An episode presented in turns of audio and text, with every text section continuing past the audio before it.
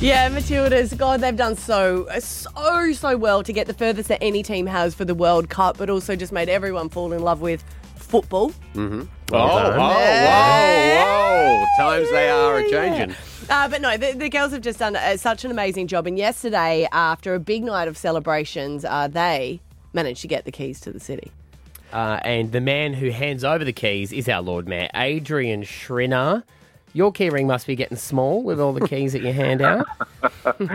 Oh, it, it, I'm still buzzing. It Yeah. was uh, it was awesome yesterday to see everyone out. We had around four and a half thousand people out at the river stage, and um, some incredible die-hard fans that were out there. The, the the air was filled with excitement and admiration for these amazing Matildas. Everyone was so proud of them. And I will say, like, um, you, I think we kind of forget that it was also played in Sydney, Melbourne, and New Zealand. But I think that Brisbane had the, the biggest vibe of, of all the places where the games were being played. Would you say? Because they won here.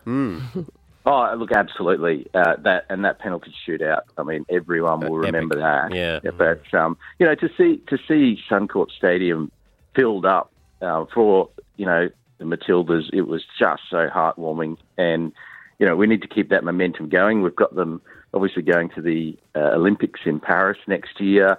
Um, there's so much happening, but it's. I think it was also a little taste of what Brisbane will experience in 2032 Yeah. as well. Yeah. Everyone's excited. I can tell you what, we can put on events, can't we? Like we were saying about how much was going on. You know, you had the Ekka on, you had so much football on, on you know, both stadiums, and then have something like this. We can really handle it in Brizzy.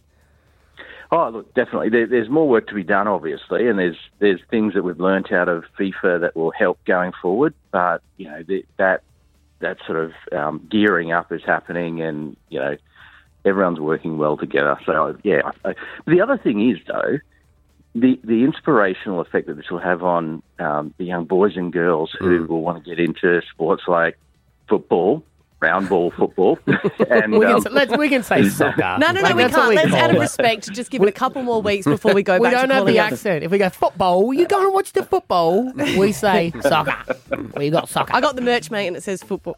So I, rem- I remember as a kid, you know, when I used to play football, everyone was like, "No, that's not football, that's soccer." But Yeah. um, I mean, yeah, it makes was- sense because you use your feet. All the others, you use your hands. That's a very good so point. I, I it That is a really, very good point. That does make sense. I was I was lucky enough to be there on Saturday, and I tell you what, it was just devastation when the girls, um, you know, it didn't win, and they just looked so hurt. And we stayed around to be able to, you know, support them as they walked around and they clapped all the audience. But then to see them um, from that moment to on stage um, celebrating, what did the girls do overnight? Did they tell you? Because some of them looked a little bit rusty.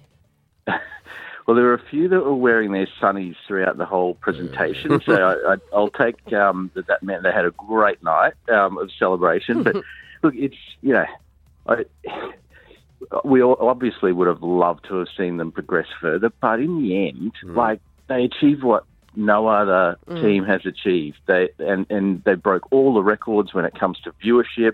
This has been the most successful FIFA Women's World Cup ever in mm-hmm. terms of attendance, in terms of viewership, and a huge part of that, the majority of it, is thanks to the Matildas. So mm. yeah, we're absolutely hats off to everything they've done and achieved, and it goes well beyond you know, just those viewership numbers. Like I said, it was the inspiration that they provided for young boys and girls to get into Yeah. sport and, and to have that dream that I want to be in the Matildas one day as well, or I want to be in the Socceroos. Just I wanna having a thought, actually. If if they were hungover, right? Mm-hmm. You you're a twenty four seven man. You got to go to stuff on the weekend all the time. What's the like? What have you been to hungover before, Adrian? like you must have been to some. There's all these big wigs from around the world, and you've, you've had a few uh. reds the night before. like, is there one thing that stood out in your mind? You're like, oh, I met the president hungover. Look, I, I don't have a story like that. I wish I did. but, Oh, well, you're a actually, liar. no, maybe Come I on. wish I did. Come on. I think it's his heritage. He's, you know, he's well, he's well seasoned. Oh, you're piss fit, are you? I wasn't. Gonna, I didn't say like that, Adrian. But I mean, you know, he is a Queenslander. He Yeah. lives in Brisbane, baby. 100%. 100%. Mate, great to talk to you this morning. It has been just amazing for Brisbane, um, and uh, good to see you hand over the keys to the city to the girls yesterday. Well done.